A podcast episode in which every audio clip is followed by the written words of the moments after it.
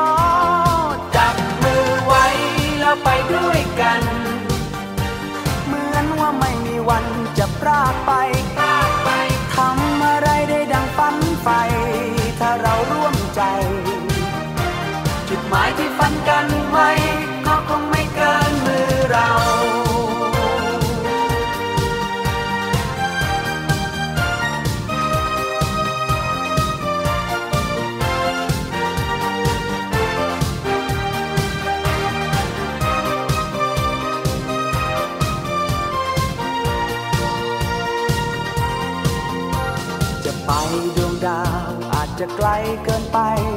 หากเรานั้นคิดไว้คนเดียว อาจจะเจอทางไกล อาจจะดูคดเคี้ยว หากเดินไปคนเดียวจะหลงทางถ้าแม้มีเราช่วยกันทุกอย่าง ถึงแม้ทางไกลก็ไม่กลัว แม้บางทีทางนั้นจะมืดมัว อย่างน้อยมือเราจับกันไว้จับมือไว้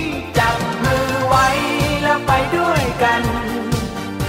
เหมือนว่าไม่มีวันจะพรากไปพรากไปทำอะไรได้ดังฝันไป ถ้าเราร่วมใจ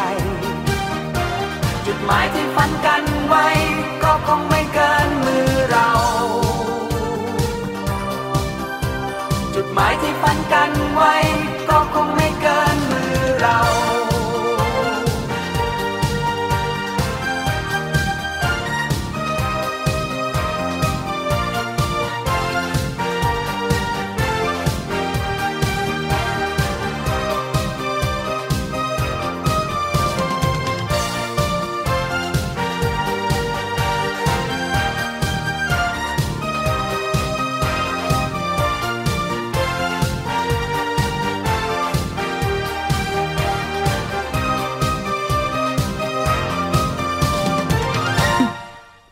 สวัสดีค่ะคุณผู้ฟังคะต้อนรับเข้าสู่รายการภูมิคุ้มกันรายการเพื่อผู้บริโภคค่ะ ที่วิทยุไทย PBS ออนไลน์ www.thaipbsonline.net นะคะ แล้วก็อีก 6 สถานีที่เชื่อมโยงสัญญาณค่ะ ไม่ว่าจะเป็นสถานีวิทยุชุมชนคนหนองยาไซจังหวัดสุพรรณบุรี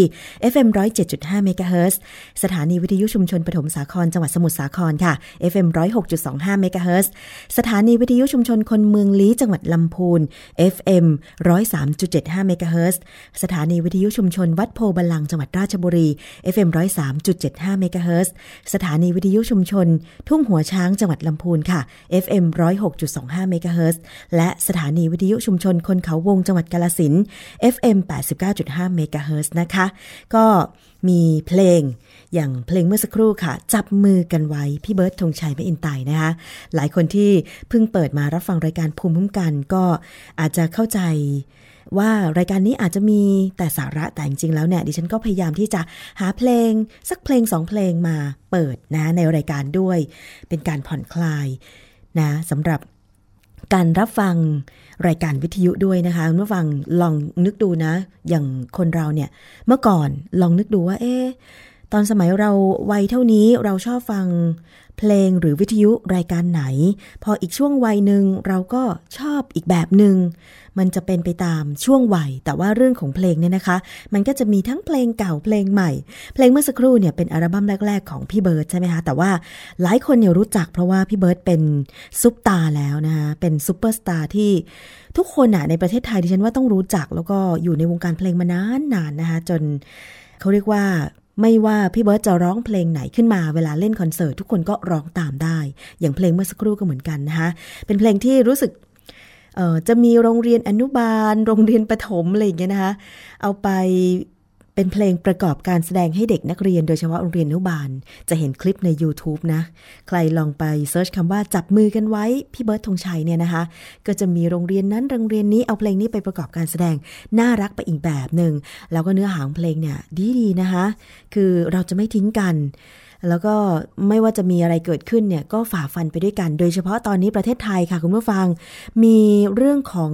ภาวะภัยแล้งเกิดขึ้นทั่วประเทศเลยทีเดียวนะคะ น้ำในเขื่อนหลักๆ แห้งขอด แล้วก็กลัวกันว่า อาจจะมีน้ำไม่เพียงพอในการผลิตน้ำประปา ซึ่งไทย PBS เองเนี่ยนะคะ เล็งเห็นความสำคัญตรงนี้จึงได้จัดโครงการ ที่รณรงค์ให้คนไทยทุกคนค่ะ ประหยัดน้ำและให้หน่วยงานต่างๆ ที่ดูแลรับผิดชอบเรื่องของน้ำเนี่ยนะคะ ช่วยจัดการน้ำให้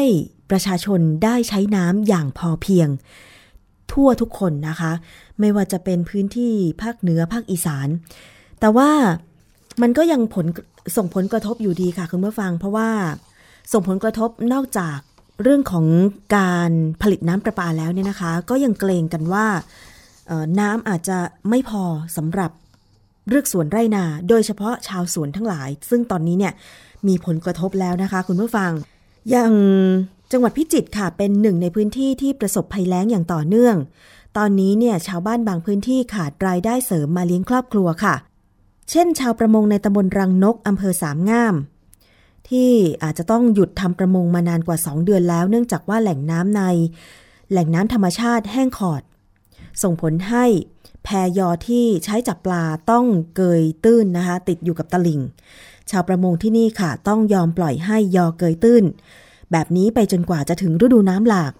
ทำให้ขาดรายได้เสริมที่ว่างเว้นมาจากการทำนาเลี้ยงครอบครัวนะคะ สภาพอากาศที่จังหวัดพิจิตรวันนี้นะคะ ร้อนค่ะ อุณหภูมิสูงสุด 40 องศาเซลเซียส ส่วนจังหวัดอื่นในภาคเหนือ วันนี้ก็ไม่ต้องกังวลกับเรื่องพายุฤดูร้อนแล้วนะคะ เพราะกรมอุตุนิยมวิทยาคาดว่า จะไม่มีฝนและมีอากาศร้อนถึงร้อนจัดค่ะ อันนี้ก็เป็นในส่วนของภาคเหนือนะคะ แต่ว่าก็ยังคงมีประกาศเตือนลักษณะอากาศพายุฤดูร้อน ในบางบริเวณอยู่นะคะคุณผู้ฟัง พายุฤดูร้อนบริเวณประเทศไทยตอนบนมีแนวโน้มลดลง แต่ยังคงเกิดขึ้นได้ ที่ภาคตะวันออกเฉียงเหนือ ภาคตะวันออกแล้วก็ภาคกลางตอนล่าง คือเหนือเนี่ยจะลดลงแล้วนะคะ พายุฤดูร้อนแต่ว่ามาเกิดที่ภาคอีสาน ภาคตะวันออกแล้วก็ภาคกลางตอนล่างแทนค่ะ โดยมีลักษณะของฝนฟ้าขนอง ลมกระโชกแรงบางพื้นที่ ก็ขอให้ประชาชนในบริเวณ จังหวัดกาลสินร้อยเอ็ดมหาสารคามขอนแก่นชัยภูมิ นครราชสีมา บุรีรัมย์สุรินทร์ศรีสะเกดอุบลราชธานี กาญจนบุรีสุพรรณบุรีปราจินบุรีสระแก้ว ฉะเชิงเซาชนบุรีระยองจันทบุรีและตราดนะคะรวมทั้งกรุงเทพและปริมณฑลเนี่ย ระมัดระวังอันตรายจากพายุลมแรงที่จะเกิดขึ้น รวมถึงให้อยู่ห่างจากต้นไม้ใหญ่ป้ายโฆษณา แล้วก็สิ่งก่อสร้างที่ไม่แข็งแรงด้วยนะคะ คุณผู้ฟัง มาดูกันที่จังหวัดตรังภาคใต้กันบ้างค่ะ ตอนนี้ก็มี 10 อำเภอที่กำลังประสบภาวะภัยแล้งรุนแรงนะคะ มีชาวบ้านได้รับผลกระทบนับแสนคน ซึ่งผู้ตรวจราชการกระทรวงเกษตรและสหกรณ์นายสุรจิต อินทรชิต ได้ไปลงพื้นที่หมู่ 3 ตำบลคลองชีล้อมอำเภอกันตังจังหวัดตรังค่ะ เพื่อติดตามให้ความช่วยเหลือชาวบ้านแล้วก็มัสยิด ที่กำลังได้รับผลกระทบจากภาวะภัยแล้งค่ะ โดยสำนักชลประทานตรังก็ได้นำรถบรรทุกน้ำขนาด 6,000 ลิตร ไปเติมในถังประจำมัสยิด เพื่อให้ประชาชนแล้วก็ผู้แสวงบุญจากทั่วประเทศมีน้ำใช้สำหรับประกอบพิธีทางศาสนา เฉพาะที่ตำบลแห่งนี้นะคะ ก็มีวัดหนึ่งแห่ง มัสยิดห้าแห่ง โรงเรียนอีก 3 แห่ง ชาวบ้านอีกกว่า 1,000 คน ได้รับความเดือดร้อนจากการขาดแคลนน้ำค่ะสำหรับจังหวัดตรังในวันนี้ก็มีอากาศร้อน แต่อาจจะมีฝนได้ในบางแห่งนะคะ ผลกระทบจากอากาศร้อนที่เกิดขึ้นก็ทำให้ ชาวสวนลิ้นจี่ที่จังหวัดสมุทรสงคราม ได้รับผลกระทบก็คือลิ้นจี่เนี่ยไม่ติดผลนะคะคุณผู้ฟัง นายวิบูลรัชริต ชาวสวนลิ้นจี่ตำบลบางสะแกอำเภอบางคนทีจังหวัดสมุทรสงครามค่ะบอกว่า หลังจากลิ้นจี่ออกดอกเมื่อเดือนมกราคม แต่ก็ต้องมาเจอกับสภาพอากาศที่ร้อนจัดค่ะทำให้ตอนนี้เนี่ยดอกร่วงจนหมดนะคะมีติดผลแค่ต้นเดียวจากที่ปลูกไว้รวม 8,000 ไร่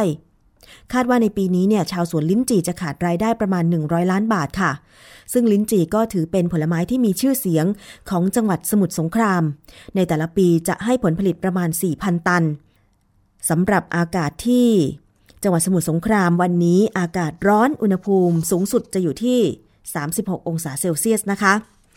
ที่นครสวรรค์ค่ะ ก็ส่งผลกระทบเช่นกันนะคะทำให้ชาวจังหวัดนครสวรรค์และนักท่องเที่ยว เมื่อมีอากาศร้อนเนี่ยก็เลยแห่ลงเล่นน้ำที่อ่างเก็บน้ำห้วยใหญ่บ้านเขาเขียวตำบลตะเคราะห์อำเภอไผ่สาลีค่ะ ซึ่งก็มีจำนวนมากเลยทีเดียวนะคะ เพราะว่าเป็นพื้นที่บริเวณนี้เนี่ยมีหาดทรายแล้วก็คลื่นลักษณะคล้ายชายทะเลทำให้ชาวบ้านมักจะพาลูกหลานมาเล่นน้ำคลายร้อนกันอย่างคึกคัก ส่งผลดีกับร้านขายเครื่องดื่ม และร้านเช่าห่วงยางเล่นน้ำมีรายได้มากขึ้น อุณหภูมิที่จังหวัด นครสวรรค์วันนี้ยังคงร้อนจัดนะคะ สูงสุดจะอยู่ที่ 42 องศาเซลเซียสค่ะ อันนี้ก็คือสภาพอากาศแล้วก็ผลกระทบที่จะเกิดขึ้น โดยเฉพาะในส่วนของภาคการเกษตรนะคะ คุณผู้ฟัง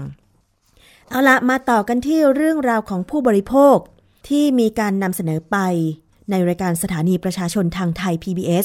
แต่ดิฉันเห็นว่าจะต้องนำมาย้ำเตือนคุณผู้ฟังอีกครั้งหนึ่ง เผื่อว่าตอนนี้ ใครที่คิดจะไปท่องเที่ยวอย่างต่างประเทศด้วยการซื้อทัวร์ของบริษัททัวร์ต่างๆ จะได้มีข้อระมัดระวังเพิ่มมากขึ้นนะคะ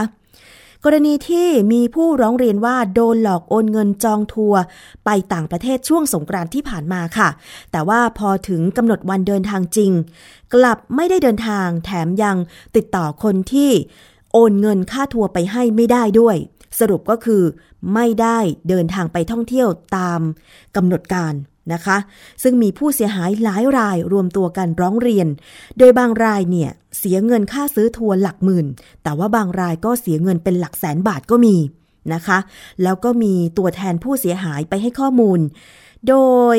คุณจิราพรรอดเสถียรค่ะบอกว่า ได้ซื้อทัวร์ไปเกาหลี เป็นกลุ่ม 9 คน และได้โอนเงินไปแล้วคนละ 16,900 บาท มีกำหนดเดินทางวันที่ 7-11 เมษายนที่ผ่านมา เธอเชื่อใจเพราะว่าป้าของเธอเคยไปทัวร์กับบริษัทนี้มาก่อนนะคะ เลยไม่ได้มีการขออนุญาต เลยไม่ได้มีการขอดูใบอนุญาตของบริษัททำทัวร์ดังกล่าวนะคะที่ไม่ได้ขอดูเพราะอะไรไปฟังเธอค่ะคือว่าแบบป้าเคยใช้บริการอย่างเงี้ยค่ะ ก็เลยแบบเหมือนกับว่าเขาเคยไปมาแล้ว เราก็แบบเราไม่ได้เอะใจอะไรอย่างเงี้ยค่ะ ค่ะ ใช่นะคะ นี่ก็คือเราโอนเงินสดไปให้เขาเรียบร้อยใช่ค่ะใช่ค่ะนะคะ พอถึงวันจะเดินทางไปเป็นยังไงคะ ก็ก่อนหน้าหนึ่งวันนะคะไลน์ไปเขาไม่อ่านไม่ตอบแล้วก็เลยโทรศัพท์ไป พอโทรไปก็คือเบอร์เขาปิดแบบปิดให้บริการชั่วคราวไปแล้วอะค่ะ ทั้งสามเบอร์ใช่ค่ะเราเริ่มตกใจแล้ว ใช่แล้วตอนแรกก็เลยคิดว่าอาจจะติดวันหยุดหรือเปล่า เพราะว่าวันที่หนูโทรมันเป็นวันจักรีพอดีอะค่ะก็เลยแบบเออนั้นเดี๋ยวรอแบบดึกๆค่ำๆละกันเดี๋ยวทักไปอีกรอบปรากฏว่า ก็ ก็ติดต่อไม่ได้ แล้วพอวันที่เจ็ดนะฮะหมายถึงว่าวันเปิดทำการ ก็ติดต่อไม่ได้ก็ติดต่อไม่ได้เหมือนกันพอติดต่อไม่ได้เราทำไงตามไปถึงบริษัทเลยไหมยังค่ะก็คือก็คือไปเช็คก่อน เช็คทางที่เป็นเกี่ยวกับทำทัวร์เหมือนกันนะคะ เช็คว่าเออได้มีชื่อของหนูเนี่ยได้จองไปหรือเปล่าอะไรเงี้ยค่ะเขาก็เช็คให้ประมาณสามที่ก็คือไม่มีชื่อจองเราก็เลยไปที่สายการบินที่สุวรรณภูมิค่ะค่ะ ก็ไปเช็คชื่อว่ามีไหมปรากฏว่าก็ไม่มี ไม่มีการเดินทางของวันที่เจ็ด ชัดแล้ว ค่ะ ก็เลยไปแจ้งความค่ะ แล้วได้มีโอกาสตามไปดูที่บริษัทเขาบ้างไหมมีค่ะ ก็คือแจ้งความเสร็จก็เลยไปที่บ้าน พอไปที่บ้านก็คือไม่มีคนอยู่แล้วอะค่ะ ค่ะ นั่นคือคุณจิราพรนะคะ ซึ่งเป็นผู้เสียหาย โดนหลอกซื้อทัวร์ไปต่างประเทศแต่ว่าไม่ได้เดินทางนะคะ อีกท่านหนึ่ง คุณอาทิตย์ภูมิพัฒนานนท์ก็ซื้อทัวร์ไปนิวซีแลนด์ 3 คนนะคะ คนละ 82,900 บาท กำหนดเดินทางก็คือ 9-15 เมษายน 2559 ที่ผ่านมา ซึ่งก็ซื้อทัวร์กับคนคนเดียวกับคุณจิราพร บริษัทเดียวกันด้วยนะคะ ซึ่งจริง ๆ แล้วเนี่ยคุณอาทิตย์เองก็บอกว่า มีการเดินทางกับบริษัทนี้ไปก่อนหน้านี้ครั้งก่อนๆแล้วนะคะแต่ว่าก่อนเดินทางครั้งนี้เนี่ยเจออะไรที่มีพิรุษแล้วก็เป็นที่สังเกตหรือไม่ไปฟังคุณอาทิตย์ค่ะก่อนก่อนเดินทางผมจะจะถามเขาก่อนว่ามีหมายกำหนดการไหมผมหรือเปล่า เพราะปกติมันต้องมีทั่วๆโปรแกรมทัวร์ต้องมีโปรแกรมมาบอกค่ะแล้วก็มีมีเจ้าหน้าที่เอ่อเป็นเป็น leader ด้วยหัวหน้าไกด์หัวหน้าไกด์โทรมาสรุปกันกับเราทีนี้เขาไม่ได้ให้ไม่ได้ให้เอ่ออะไรไปเลยเขาเบี่ยงมาเรื่อยๆว่าอืมเดี๋ยวส่งให้ เดี๋ยวส่งให้พรุ่งนี้อืมพรุ่งนี้พรุ่งนี้จนหมดผมก็เลยมีความรู้สึกว่ามันผิดปกติพอผิดปกติเนี่ย ผมก็เลยตามเรื่อยๆเรื่อยๆทุกวัน แต่เราเคยใช้บริการบริษัทนี้ไหมคะเคยใช้ครับ เคยใช้กันครับรู้จักกันมาก่อน ก็แนะนำต่อเหมือนกันอ๋อแนะนำต่อแนะนำต่อกันมาเหมือนกัน ค่ะ แล้วก็พอสังเกตว่าเลื่อนเลื่อนเลื่อนเลื่อนมาทุกวันทุกวันครับ จนมาถึงวันที่วันที่ห้าเนี่ย ผมก็เลยไลน์คุยกัน ว่าจะต้องเตรียมอะไรบ้าง ผมบอกว่าเดี๋ยวว่ามันจะไม่ทัน เพราะว่าเอ่อมันจะต้องเตรียมเอกสารเตรียมนู่นเตรียมนี่เตรียมเสื้อผ้า เตรียมเอ่ออุปกรณ์เครื่องใช้ไฟฟ้าบ้าง ค่ะ ผมก็เลยถามว่าเอ่อปลั๊กไฟที่ใช้ที่เนี่ยอืม ใช้แบบไหน เขาก็ส่งมารูปแบบให้ผมเรียบร้อยเสร็จว่าแบบนี้แบบนี้ ผมก็ส่งกลับไปว่าผมมีแบบนี้โอเคไหมเขาบอกโอเคพอเขาบอกโอเคปุ๊บเนี่ยผมก็คุยกันทักพักประมาณสามทุ่มของวันที่ห้า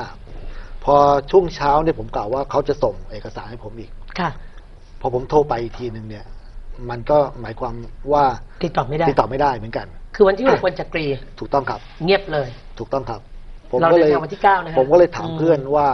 เฮ้ยตกลงคุณอ้อนี่เขาเป็นยังไงบ้างทำไมเขาถึงไม่ยอมเออส่งเอกสารมาให้ผมสักทีหนึ่งค่ะเพื่อนๆก็บอกว่าเออเขาเป็นแบบนี้แหละเขาจะค่อนข้างที่จะเหลือประมาณสักสามวันเขาถึงต้องส่งเอกสารมา ผมก็เลยเอะใจมันไม่ใช่ละมันไม่ใช่ปุ๊บเนี่ยผมก็เลยต้องต้องเออยอมอีกวันรุ่งขึ้นวันที่วันที่เจ็ดค่ะ วันที่หกเนี่ยผมปล่อยเขาไปวันหนึ่งเพราะว่าคิดว่าเหมือนวันวันที่เขาวันหยุดเหมือนกันค่ะ ก็เลยไม่ได้คิดอะนี่ไรเราก็มยังเกรงใจเขานะเนี่ยถูกต้องฮะอืมค่ะพอวันที่เจ็ดผมก็เอาละผมบุกละผมบอกผมต้องบุกละต้องต้องรู้แล้วว่าค่ะเอออยู่หรือไม่อยู่ค่ะเอาให้แน่ผมก็เลยไปเจอพอไปไหมช่วงนั้นไม่เจอฮะบ้านปิดเหมือนกัน โดยในส่วนของทั้งสองรายนี่คือเป็นเจ้าเดียวกันไหมคะเจ้าเดียวกันฮะเป็นบริษัททัวร์เจ้าเดียวกันเจ้าเดียวกันครับ นะฮะแล้วตัวของคุณอาทิตย์เองได้มีการตรวจสอบไหมครับว่าบริษัททัวร์ดังกล่าวมีการจดทะเบียน กับกรมการท่องเที่ยวถูกต้องไหมเออไม่ได้ตรวจสอบฮะเอาไม่ได้ตรวจสอบ แต่ก็นะคะรู้ว่าบ้านเขาอยู่หลังนี้อยู่อย่างนี้ แต่คิดอืมว่าเขาคงจะไม่มีปัญหาเรื่อง บ้านเช่าหรือบ้านจริงเอๆบ้านอก็เป็นบ้านจริงอะเขาอยู่ฮะไม่ใช่บ้านเช่านะฮะใช่ครับเพียงแต่เพไปราะอันนี้แล้วไม่เขทราบอยู่ว่าบ้านเช่าหรือไม่เช่า รู้แต่ว่าทีเป็นบ้านรู้แต่เขาว่าเขาอยู่ที่นี่ อันนี้เรื่องใหญ่เพราะเดี๋ยวนี้บ้านมันก็ถูกมันต้องมันครับมันก็เช่ากันพอจะได้อยู่อะเนาะค่ะ ครับ ในกรณีนี้อะนะคะ ตัวคุณอาทิตย์โอนเงินผ่านชื่อบัญชีใครคะเออบัญชีของคุณนิชานันท์อิ่มอิ่มสมบัติฮะ คือคุณอ้อเลยไหมหคุรือณว่าอ้อเลยฮะคุณตัวคุณอ้อ้ออแล้วก็ของคุณก็เหมือนกันนะค่ะ เราสงสัยไหมว่าเอ๊ะทำไมไม่ให้โอนเงินเข้าบริษัททำไมกลายเป็นชื่อบุคคล คือตัวตัวผมเองเนี่ย ผมก็พอจะทราบแล้วว่าเขาเนี่ย อืม ไม่ไม่ใช่ไม่มีบริษัทแน่นอนเขาต้องเป็นแบบเขาเรียกว่าโบรกเกอร์ อ๋อเราก็พอจะรู้ พอจะรู้แล้วแต่ว่าเราเขาก็ยินดีที่จะซื้อทัวร์กับเขาใช่ครับคือส่วนหนึ่งเนี่ย อืมตอนแรกเนี่ยเขาเขาบอกว่าเขาเป็นโบรกเกอร์ก่อน แล้วเสร็จแล้วเขาก็มาทำบริษัททัวร์เขาบอกเขามาเปิดเองละพอเปิดเองเนี่ยเราก็รู้สึกว่า เออเฮ้ยเขาเขาเป็นคนที่ขยันนะ เลี้ยงลูกคนเดียวอะไรเงี้ยอืมแล้วก็มาเปิดเปิดบริษัทเองเพื่อจะเอ่อดูแลครอบครัวเราแล้วก็อุตส่าห์จะช่วยเขาใช่ไหม ช่วยอุดหนุนครับช่วยอุดหนุน อืมค่ะปกติจริง ๆ แล้วเนี่ยผมจะซื้อทัวร์อีกบริษัทหนึ่ง ค่ะ แล้วผมก็เลยก็คุยกับเขาก่อนว่าเอ้ยตกลงเนี่ย คุณได้ค่าคอมมิชชั่นเท่าไหร่ ผมก็เลยบอกว่าอะเขาบอกได้เท่าเนี้ยเอ่อบอกได้ไหมได้ค่ะเขาบอกเขาได้คนละสามพันค่ะ ผมก็เลยว่าอะโอเคนะผมผมผมผมช่วยคุณนะอืมสามคนนี้ก็เก้าพันแล้วผมอืมช่วยคุณเพราะว่าเออผมเห็นคุณเป็นคนดีนะเออช่วยคุณว่าคุณเลี้ยงลูกคุณคนเดียว คุณก็บอกมาว่าในไลน์หรือว่าในในเฟซบุ๊กทั้งหลายแหล่เนี่ยเขาก็จะบอกมาว่าเขารักพ่อรักแม่ รักพี่น้องรักลูก แล้วก็ดูแลลูกคนเดียว ผมก็เลยอะคุณเป็น single mom เนี่ยแหมเราก็ช่วยอุดหนุนโดยที่โดยที่เราไม่รู้ว่าเขาจะมาทำแบบนี้ค่ะนั่นคือเสียงของผู้เสียหายจากการซื้อทัวร์ไปนิวซีแลนด์อีกคนหนึ่งคุณอาทิตย์นะคะ เล่าในรายการสถานีประชาชนโดยคุณอนุมาเกษตรพืชผลพิธีกรก็ได้สอบถามไป ถึงที่ไปที่มานะคะ ก็อย่างที่ทราบกันว่า การซื้อทัวร์ แล้วก็ไม่ได้เดินทางในครั้งนี้เนี่ย คล้ายๆกับจะซื้อผ่านเอเอเจนต์นะคะ ที่ไม่ได้โอนเงินให้กับบริษัททัวร์ก็คือซื้อโอนเงินผ่านตัวบุคคล ชื่อนิชานันอิ่มสมบัตินะคะแล้วก็มีความไว้วางใจกันว่าเเคยญาติเคยเดินทางกับบริษัทนี้ เพื่อนเคยเดินทางกับบริษัทนี้ ตัวเองเคยเดินทางกับบริษัทนี้นะคะ ก็เลยไม่ได้ตรวจสอบ กี่ยวกับเรื่องของเลขใบอนุญาต หรือตัวบุคคล ที่รับโอนเงินว่าเป็นอย่างไร แล้วก็ไว้เนื้อเชื่อใจ ให้การช่วยเหลือกันอย่างดีด้วยนะคะแต่สุดท้ายก็โดนหลอกเชิดเงินไป เสียเงินไปแล้วก็ไม่ได้ เดินทางไปท่องเที่ยวตามกำหนดการด้วย ซึ่งเรื่องนี้ค่ะ คุณปิยะสุดาสุขเจริญ นิติกรชำนาญการกรมการท่องเที่ยว ก็บอกว่าได้ไปตรวจสอบ ชื่อบุคคลที่รับจองทัวร์ก็คือนิชานันอิ่มสมบัตินะคะ แล้วก็บริษัททัวร์ดังกล่าวเป็นอย่างไรไปฟังคุณปิยะสุดาค่ะ ชื่อบุคคลของคุณเอ่ยชื่อนะได้คะค่ะคุณคุณยิสานันท์อิ่มสมบัติเนี่ยในประวัติฐานข้อมูลของเราเนี่ยไม่มีนะคะ แล้วก็อืมบริษัทฟ้าใหม่เองเนี่ยเขาก็ไม่ได้เป็นรูปแบบบริษัทนะคะอ๋อจากการที่เราเราไปตรวจสอบที่สถานที่ที่ที่เอ่อมีคนร้องเรียนร้องทุกข์มาที่เราเนี่ยค่ะจะอยู่ตรงหมู่บ้านปิยวรารมณ์ ถนนบ้านกล้วยใส่น้อย ก็จะเป็นทาวน์เฮาส์ธรรมดา ไม่ได้มีติดป้ายที่แสดงว่าเป็นสถานประกอบการ หรือเป็นบริษัทไม่ติดทัวป้ายร์เลชื่อบริยษัทไม่มีทัวร์ค่ะอะไรเป็นไม่มีบ้านธรรมดาอ๋อทีนี้จะฝากเป็นข้อสังเกตนะคะนะว่าในการที่จะ เที่ยวเพื่อโอเคเราไปพักผ่อนหย่อนใจ แต่ขอให้ประชาชนเนี่ยก่อนจะจ่ายเงินให้ตรวจสอบ โทรมาที่กรมการท่องเที่ยวก็ยังดี หรือถ้าโทรไม่ได้ก็เข้าไปในเว็บไซต์กรมการท่องเที่ยวแล้วตรวจสอบออนไลน์ได้ว่า เขาเขาจะบอกอะไรฮะถ้าเข้าไปในเว็บไซต์ของกรมการท่องเที่ยวบอกอะไรได้บ้าง ไปพิมพ์ชื่อปุ๊บจะรู้ทันทีว่ามีใบอนุญาตหรือไม่ ฟ้าใหม่ทัวร์ใช่ อะมีชื่อนี้ไหมใช่ค่ะ บอกผมไม่มีสักนิดเลยไม่มีนะเลยก็ก็เอาโทรมาก็ได้ถ้าไม่เชื่อ ไม่เชื่อค่ะ ระบบโทรมาที่กรมการท่องเที่ยวเลยโดยตรงเจ้าหน้าที่จะเช็คให้ละเอียดเลยว่า มีใบอนุญาตไหมหรือถ้ามีเนี่ยมีเรื่องร้องเรียนอยู่ที่เราไหมเอาบอกได้ขนาดนั้น บอกได้ขนาดนั้นเลยอ๋อแล้วก็สิ่งที่เป็นข้อสังเกตสำคัญ คือเวลาเราซื้อเนี่ยขอให้เราเช็คถึงความน่าเชื่อถือนิดนึง ถ้าเป็นบริษัททัวร์ที่เขาเปิดมาค่อนข้างนานเนี่ยเครดิตหรือความน่าเชื่อถือของเขาเป็นสิ่งสำคัญมากอืมแต่ในในหลายครั้งที่เราพบว่าพบมีการหลอกลวงเนี่ย ส่วนใหญ่จะเป็น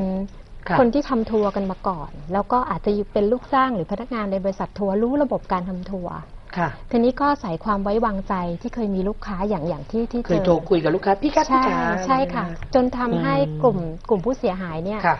ชะล่าใจคิดว่าไม่เกิดอะไรขึ้น จะเป็นเคสแบบนี้ค่อนข้างเยอะ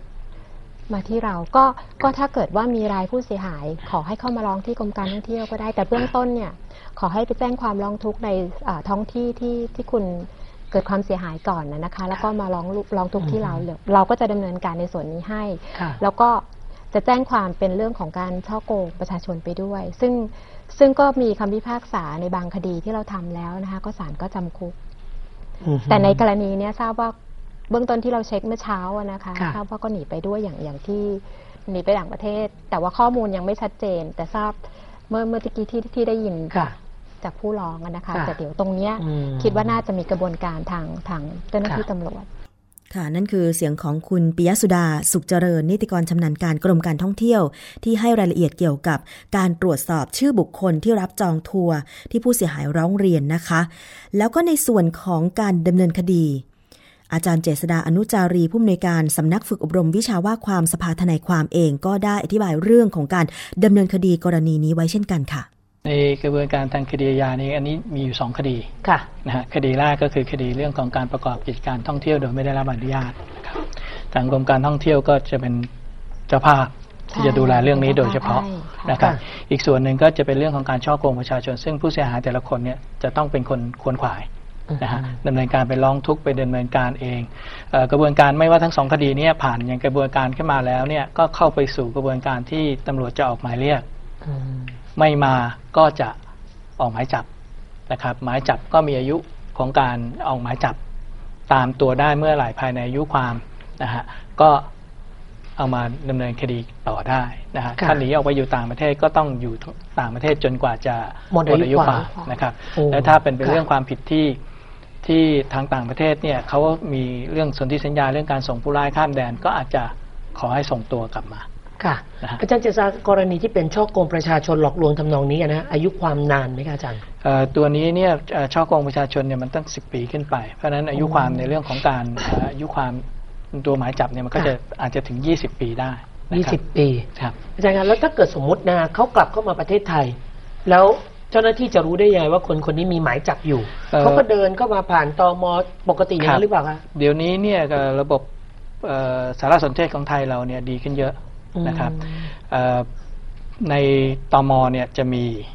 เอ่อทะเบียนมีประวัติมีวิธีการที่จะดูได้พอยังรูดตัวหนังสือเขาเดินส่งทางพาสปุ๊บปอร์ตให้ก็ฝ่าจะยรู้ตำรเลวจยตมปุ๊บเฮ้ยมีชื่อหมายจับครับตำรวจตมก็จะวิ่งเข้ามา ขอควบคุมตัวไว้ก่อนอย่างนั้นหรือเปล่าคะครับ ถ้าทราบว่าถูกหมายจับก็อาจจะมีการเอ่อล็อกตัวไว้ก่อนได้นะครับ ค่ะนี่ในส่วนในส่วนของการดำเนินคดีนะคะ กรณีที่หลอกลวงนักท่องเที่ยวซื้อทัวร์แล้วก็เชิดเงินไปหนีไปต่างประเทศทำให้คนที่ซื้อทัวร์ไม่ได้เดินทางไปตามกำหนด ก็เป็นความเสียหายในวงกว้างเลยทีเดียวนะคะ เพราะว่าเมื่อวันก่อนที่ทางกลุ่มผู้เสียหายได้มาร้องเรียนที่สถานีโทรทัศน์ไทย PBS เนี่ยก็มาจำนวน เป็น 10 ท่านเหมือนกันนะคะ น่าเห็นใจจริง ๆ เพราะฉะนั้นเนี่ยก่อนที่คุณผู้ฟังผู้บริโภคจะซื้อทัวร์ไปเที่ยวไม่ว่าจะในหรือต่างประเทศ เราจะป้องกันอย่างไรไม่ให้โดนหลอก ซึ่งกรมการท่องเที่ยวก็จะช่วยเหลืออะไรได้บ้างเนี่ย คุณปิยะสุดา นิติกรชำนาญการก็ได้ให้รายละเอียดดังนี้ค่ะ คือจริงๆแล้วเนี่ยต้องเรียนตรงนี้นะคะว่า คนที่มีเจตนาจะโกงเนี่ย เราไปห้ามคนเหล่านี้ โดยตรงว่าจะทำนะผิดเนี่ยมันคงจะยากอืมแต่ถามว่าเรามีวิธีป้องกันตัวเรายังไงก่อนนะคะ ขั้นแรกอย่างที่บอกว่าก่อนจะเที่ยวดูสิทธิของตัวเองก่อน เข้าไปดูซิว่าบริษัททัวร์นั้นน่ะมีใบอนุญาตไหม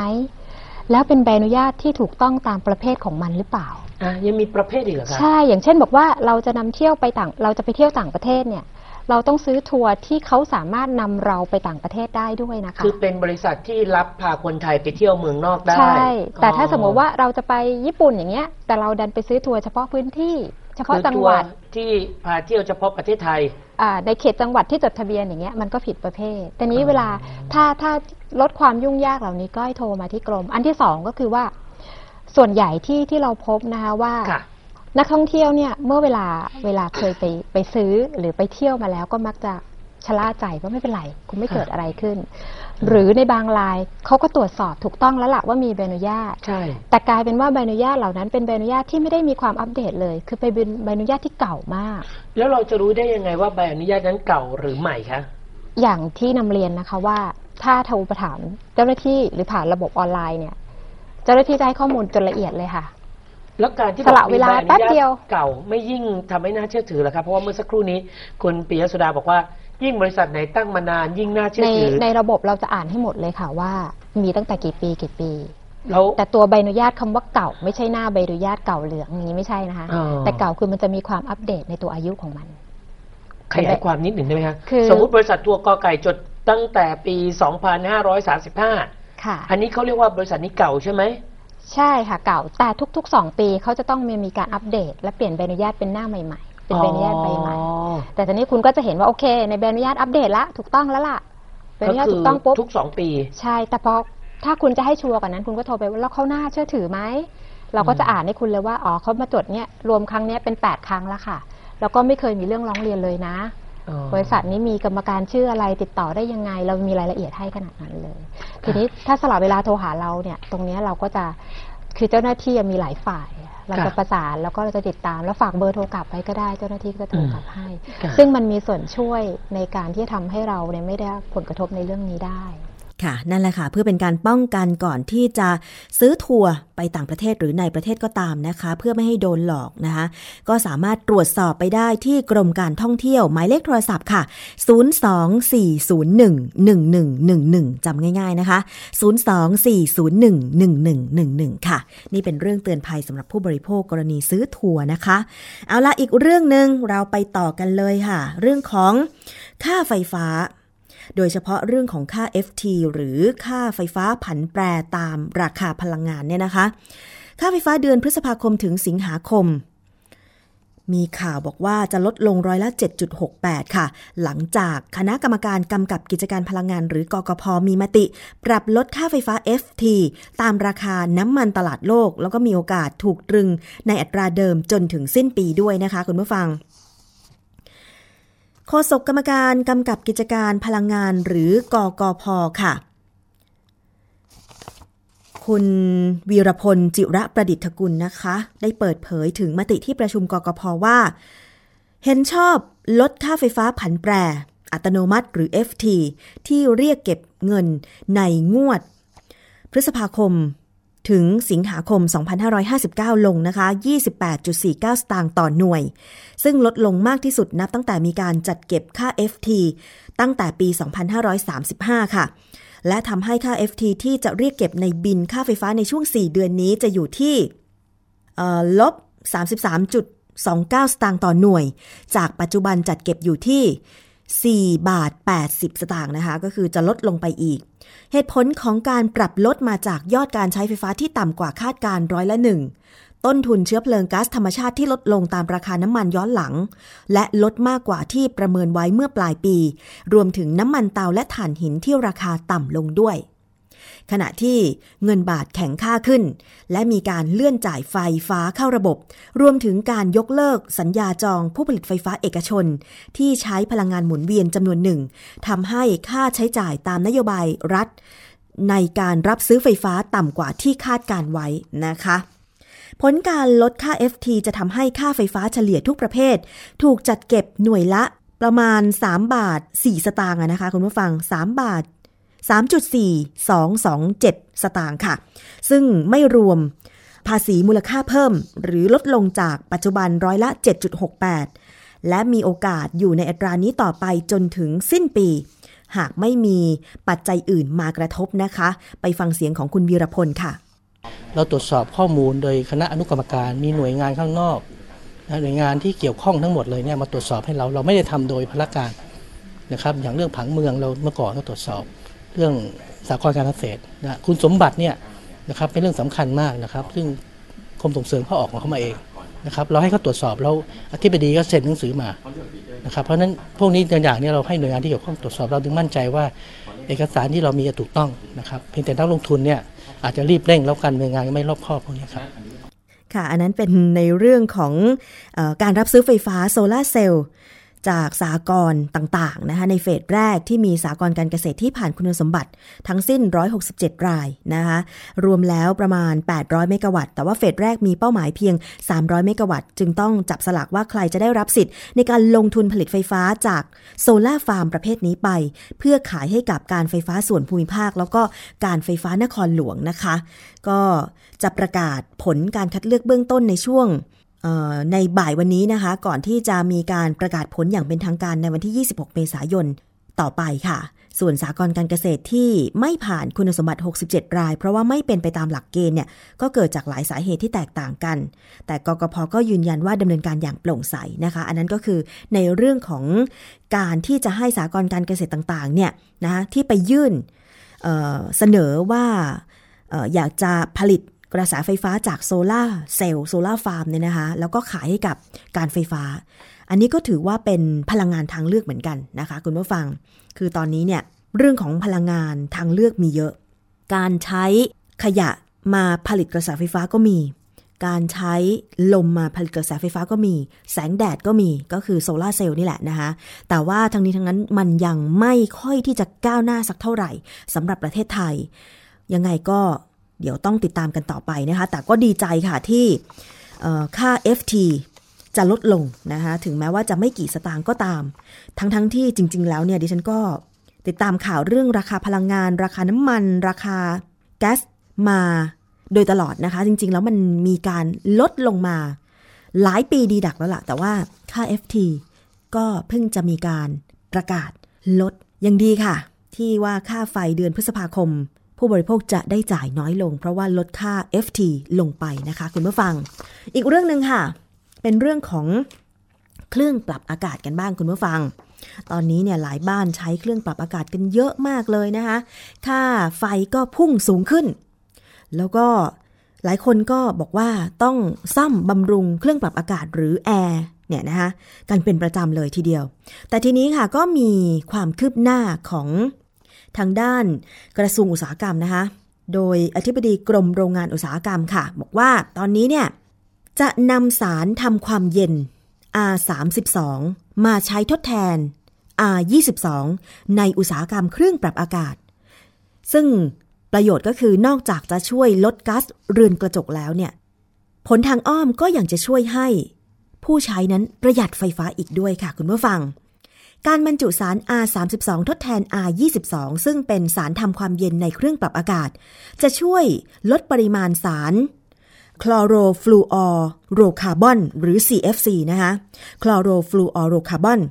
ที่เป็นตัวทำลายชั้นบรรยากาศ แน่นอนว่า ก็จะทำให้ปรากฏการณ์ที่เรียกว่าก๊าซเรือนกระจกนั้นลดลงไม่ก่อให้เกิด ภาวะโลกร้อนเพิ่มมากขึ้นนะคะ นอกจากนี้ค่ะ ผลทางอ้อมเนี่ยยังจะช่วยลดปริมาณการใช้ไฟฟ้า เพราะว่ามีคุณสมบัติทำความเย็นได้เร็วขึ้น ซึ่งลดระยะเวลาการทำงานของคอมเพรสเซอร์มีข้อมูลจากบริษัทผู้ผลิตเครื่องปรับอากาศรายหนึ่งระบุว่า การใช้สาร R32 ในเครื่องปรับอากาศขนาด 9,000 BTU นะคะทำให้ประสิทธิภาพการทำความเย็นเพิ่มขึ้น เป็นกว่า 10,000 BTU หรือเฉลี่ยร้อยละ 12 ค่ะ นอกจากนี้ยังทำให้อัตราส่วนประสิทธิภาพของเครื่องปรับอากาศหรือค่า EER เพิ่มขึ้นจากระดับค่ามาตรฐานที่อยู่ในระดับ 11 เพิ่มขึ้นมากที่สุดถึงระดับ 13 นะคะ ซึ่งเรื่องนี้คุณพสุ โลหานชุน อธิบดีกรมโรงงานอุตสาหกรรมระบุว่า ได้เจราจากับผู้ประกอบการ ผลิตเครื่องปรับอากาศในประเทศทั้งหมดให้เปลี่ยนมาใช้สาร R32 และตั้งเป้าภายในปี 2559 จะงดการนำเข้าสารที่ก่อให้เกิดภาวะโลกร้อนด้วยไปฟังเสียงของคุณพสุค่ะ ภายในปลายปี 2559 นี้ก็จะไม่ให้มีการนำเข้าสาร SCFC แล้วนะครับที่จะมาทำผลิตเครื่องปรับอากาศนะครับแล้วก็จะไม่ให้มีการจำหน่ายตรงนี้ในประเทศ เพราะฉะนั้นก็บริษัทเครื่องปรับอากาศไทยทั้ง 10 บริษัทตอนนี้ก็ปรับตัวอยู่นะครับ ค่ะ การเปลี่ยนมาใช้สารทำความเย็น R32 นะคะ ถือเป็นการปฏิบัติตามอนุสัญญาเวียนนา และพิธีสารมอนทรีออล ว่าด้วยสารทำลายชั้นบรรยากาศโอโซนเมื่อปี 2532 ค่ะ ซึ่งไทยมีพันธกรณีที่ต้องลดการใช้สาร HCFC นะคะ ให้ได้ภายในปี 2573 โดยได้รับเงินสนับสนุนแบบให้เปล่าจากธนาคารโลกด้วย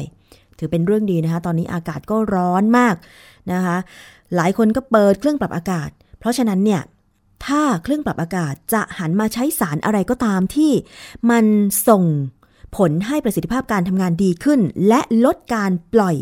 ก๊าซที่ทำลายชั้นบรรยากาศของโลกลง จะเป็นการดีมาก ๆ เลยทีเดียวค่ะ คุณผู้ฟัง เอาละช่วงนี้ ไปต่อกันที่นานาสาระกันเลยดีกว่าค่ะ วันนี้นะคะ คุณยศพรพยุงสุวรรณบอกว่า เอ๊เคยสงสัยกันไหมว่า แต่ละวันเรากินอาหารอะไรลงไป แล้วปริมาณมันเพียงพอกับสิ่งที่ร่างกายของเราต้องการหรือไม่อย่างเช่น ผักผลไม้ กินเท่าไหร่ถึงจะพอในแต่ละวันไปฟังกันค่ะนานาสาระ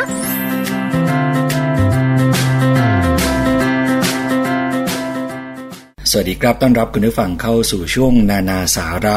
กับผมยศพรพยุงสุวรรณนะครับ วันนี้สิ่งที่นานาสาระจะมานำเสนอให้คุณผู้ฟังได้ติดตามเนี่ยนะครับก็คงจะเป็นอีกเรื่องหนึ่ง เป็นอีกคำถามหนึ่งที่หลายคนตั้งคำถามไว้ในใจ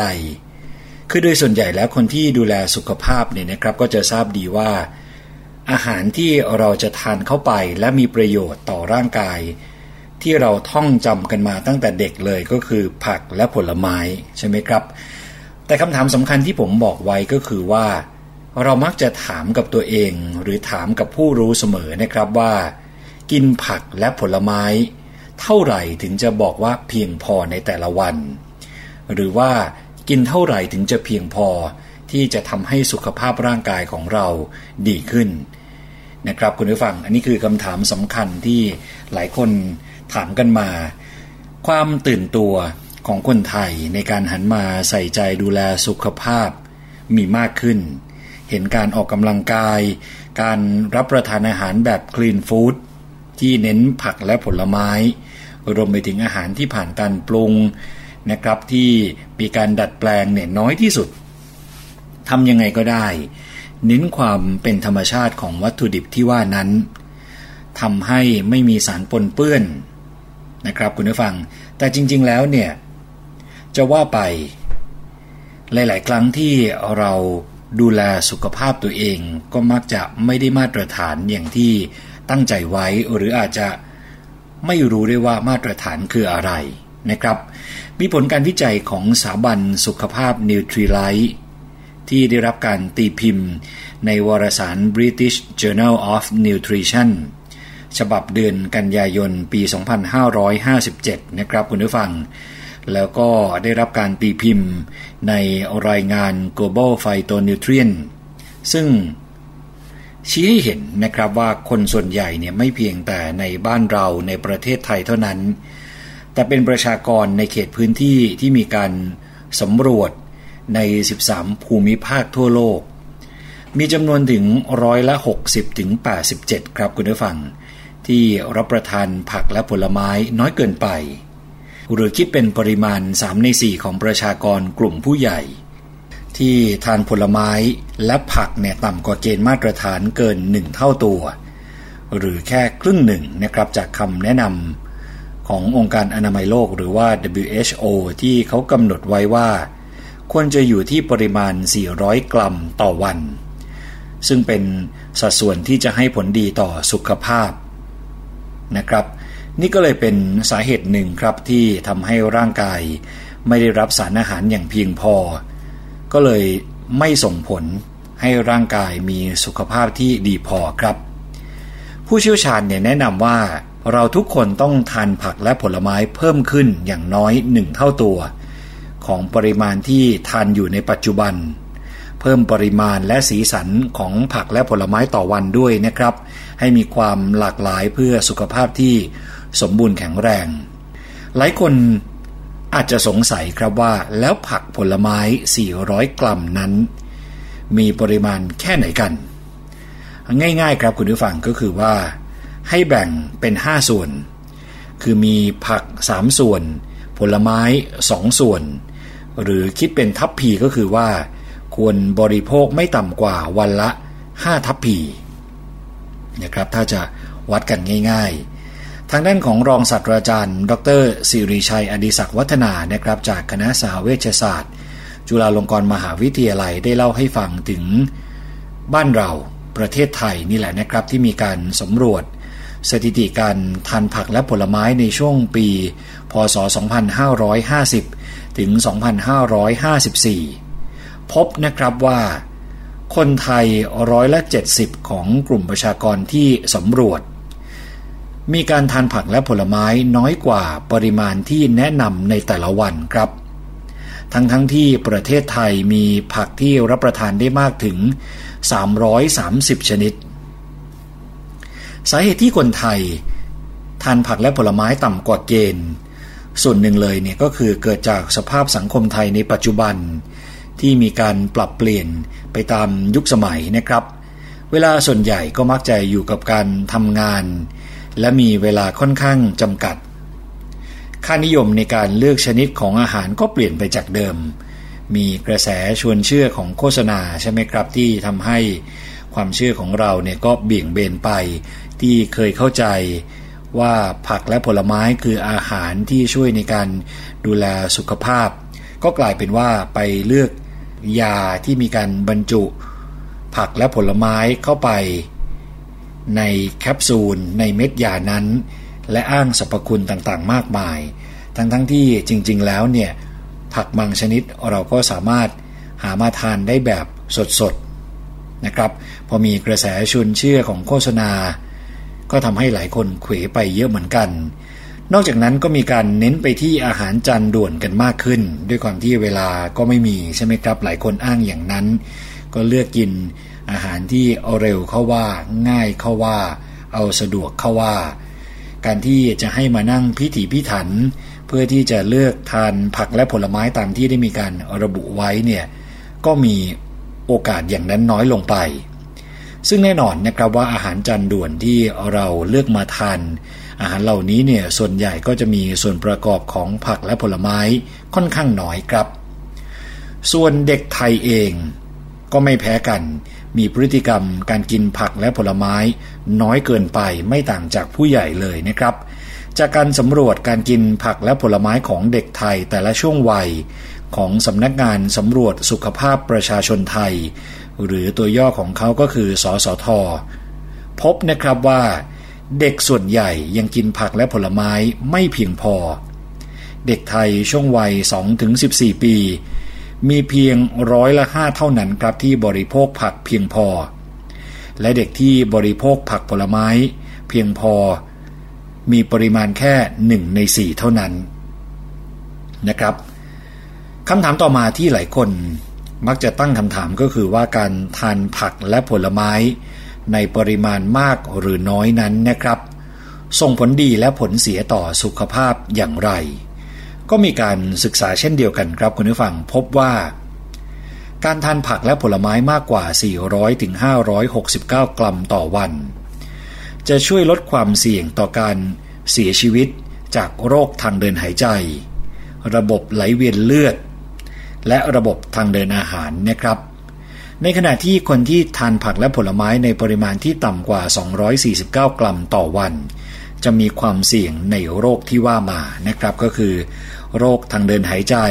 ระบบไหลเวียนเลือด และระบบทางเดินอาหารครับ นอกจากนั้นครับการทานผักและผลไม้ให้เพียงพอครับคุณผู้ฟัง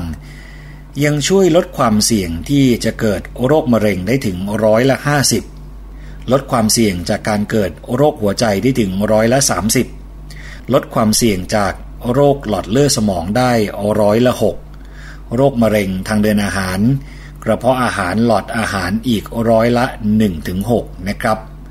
นอกจากนี้ครับยังมีหลักฐานทางวิทยาศาสตร์ที่ยืนยันนะครับว่า การทานผักและผลไม้ในสัดส่วนที่ว่านี้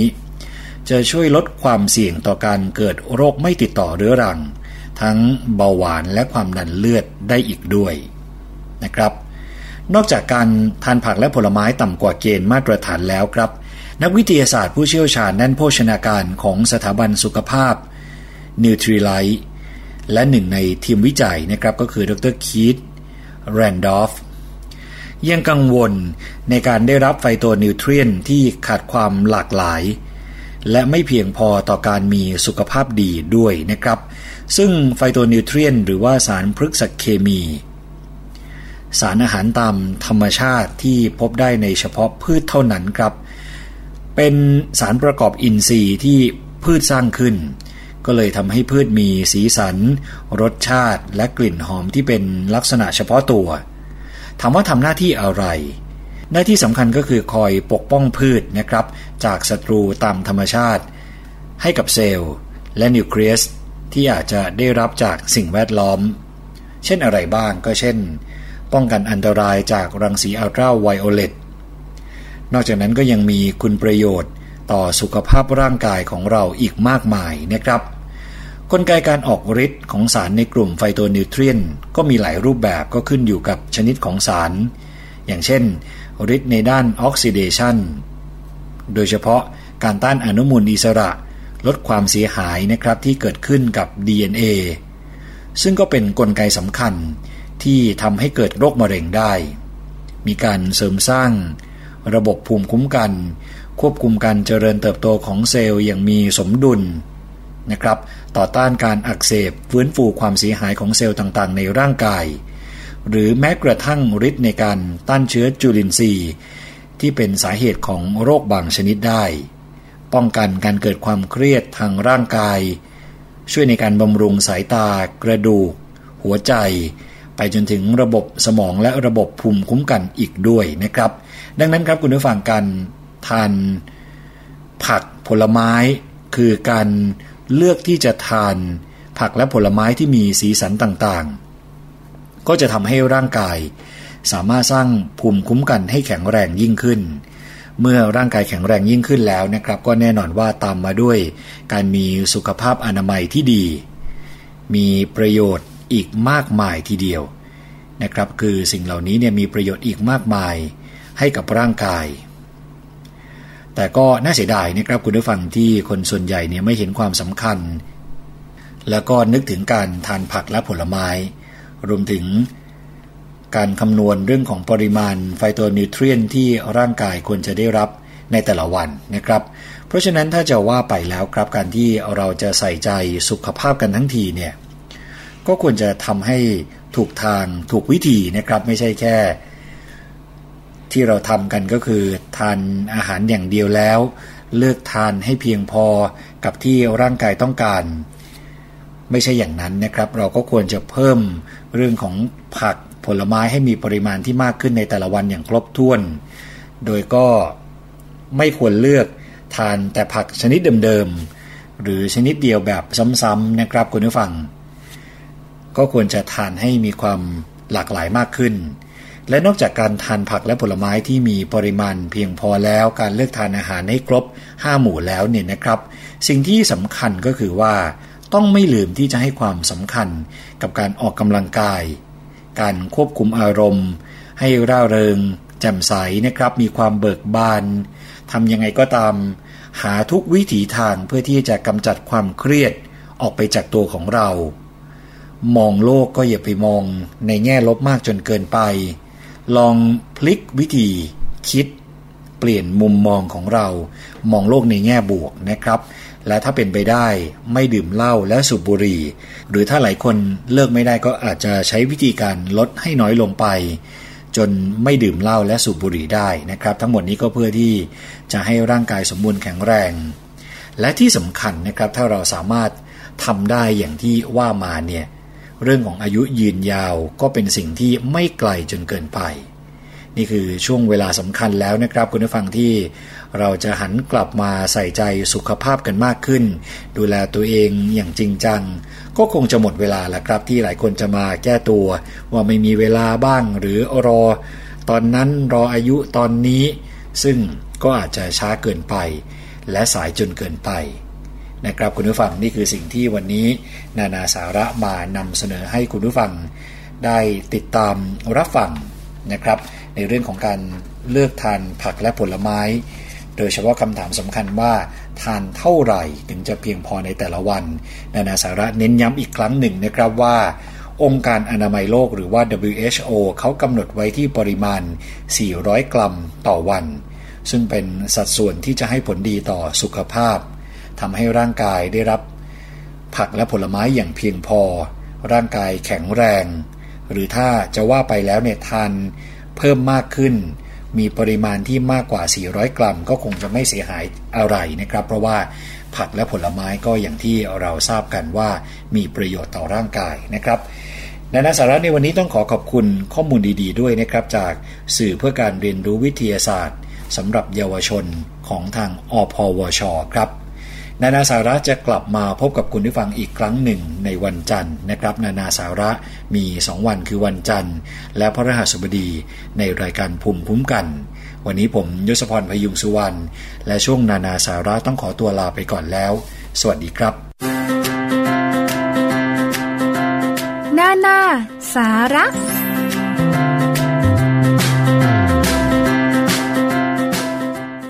และช่วงท้ายนี้นะคะก็มี